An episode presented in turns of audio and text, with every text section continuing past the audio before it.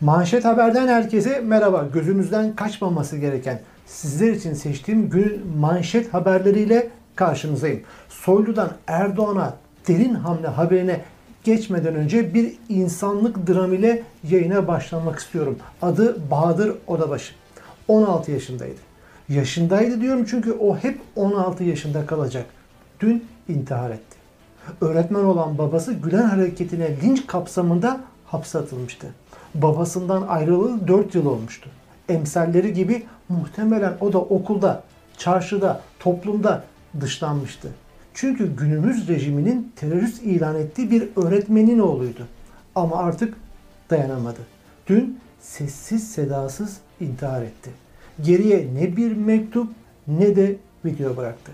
Sadece vicdan sahiplerinin yüreğine bir kor bırakıp gitti.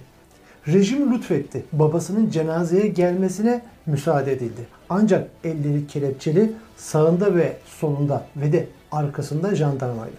Acılı babanın hıçkırıkları duyuluyordu ama duymasını bilenlerin duyabileceği hıçkırıklardı bunlar. Aynı yaşamına son veren Bahadır'ın sessiz çığlıkları gibi. Duymasını bilenlerin duyabileceği ifadesi biraz zayıf kaldı.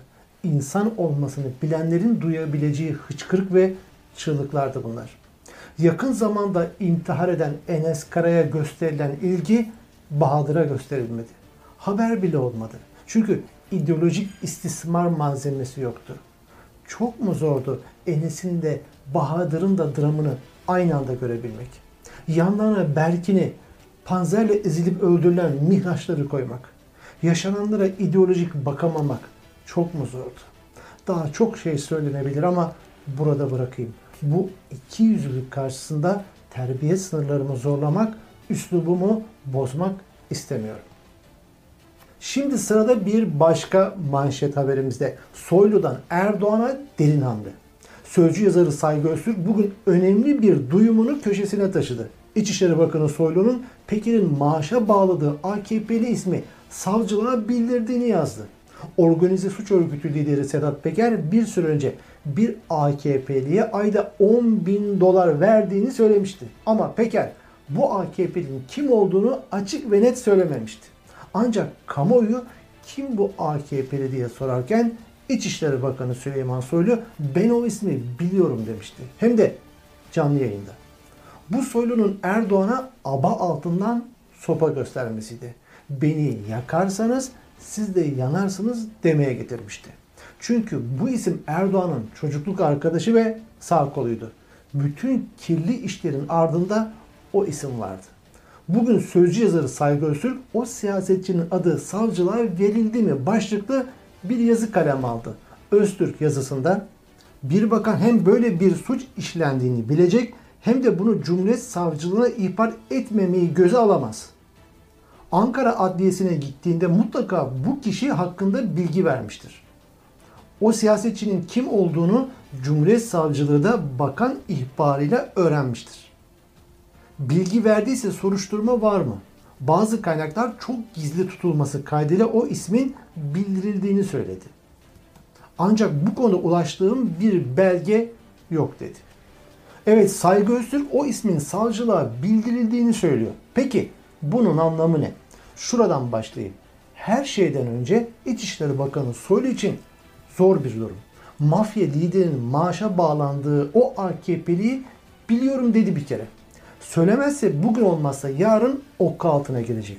Suçu suçluyu korumaktan yargılanacak. Tabi yargılanacağı konulardan sadece biri bu olacak.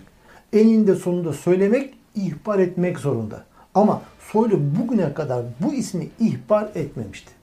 Erdoğan'a karşı elinde koz olarak saklamıştı. Saygı Öztürk'ün duyumu doğruysa Ankara'nın derinliklerinde bir şeyler oluyor demektir. Ya Erdoğan'ın en yakınlarında o ismi sattılar ki bu biraz zor bir ihtimal. Çünkü o isim öterse bütün kirli işleri anlatabilir. Ayrıca organize suç örgütü lideri Peker sadece o isimle değil, bütün AKP ile yakın ve derin ilişkisi vardı.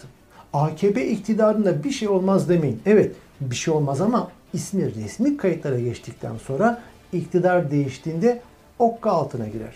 Ya da şu ihtimal olabilir. İktidar ortağı yani Soylu'nun da ait olduğu derin yapının bir hamlesi olabilir. Yani Erdoğan'a bir hamlesi.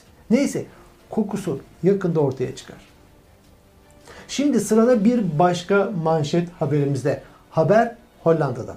Hollanda Başbakanı Mark Rutte Kanadalı mevkidaşı Trudeau ile yemek yedi. E haber bunun neresinde demeyin. Haber değeri şurada. Bu resmi yemeğin faturası 58 euro tuttu. Evet iki başbakanın katıldığı bu resmi yemeğin faturası topu topu 58 euro tuttu. Kanada Başbakanı Trudeau Rutte'nin daveti üzerine 29 Ekim'de Lahey'e ziyaret etti. İki ülke arasındaki resmi görüşmelerin ardından Başbakan Rutte Kanada heyetine bir akşam yemeği verdi. Çalışma yemeği için Lahey'in merkezindeki parlamento binasına yürüme mesafesinde bir restoran seçildi. Yemeğe bakanlar Rutte ve Trudeau ile birlikte 12 kişilik bir heyet katıldı. Kimse itibardan tasarruf olmaz demedi. Altın varaklı ortamlarda da pozlar vermediler. Herkesin gidebildiği bir restoranda gayet mütevazı yemek yediler. Fatura da 58 euro tuttu. Şimdi sırada bir başka manşet haberimizde. Şarkıyı da çalmışlar. Yok artık demeyin. Şarkıyı da çalmışlar. Ama bu çalmak enstrüman çalması değil. Resmen hırsızlık. Şarkıyı çalan şu meşhur Tukva. Şarkısı çalınan yani hırsızlanan ise grup yorum. Tukva tanıtım videosunda kullanılan Türkvalıyız biz marşının grup yoruma ait özgürlük tutkusu türküsünden çalındığı anlaşıldı. Yani anlayacağınız müzik grup yorumdan söz Tukva'dan olmuş. Ama hırsızlama yöntemiyle yani izin alınmadan. Çalarak yani. En iyi bildikleri işi yapmışlar. Yani çalmışlar. Araştırmak lazım o videodaki görüntüleri. Kesin o bina da çalıntıdır. Gülen hareketinin yağmalanan bir okul binası olması büyük ihtimal. Yahu bütün Türkiye'yi hamuduyla götürdünüz. Bari çalmadığınız bir şarkı müziği kalsın. Grup yorum bugün bu tweet'i attı. 34 gündür bir akustik gitarımız, bir elektro gitarımız, bir klasik gitarımız, bir org, bir bağlama, 4 kaval, bir yan flüt AKP'nin polisleri tarafından İdil Kültür Merkezi baskınında çalınmıştır. Suç işliyorsunuz. Enstrümanlarımızı serbest bırakın. Grup yorumu o kadar eziyet ettiniz. Yapmadığınız zulüm kalmadı. Bir de enstrümanlarını da çalmışlar. Ne uçanı ne kaçanı. Hiçbir şeyi sektirmiyorlar. Evet hırsızlar ama çalışıyorlar demeyeceğim. Hırsızlar ama arsızlar da. Neyse manşet haberden bugünlük bu kadar. Tekrar görüşmek üzere.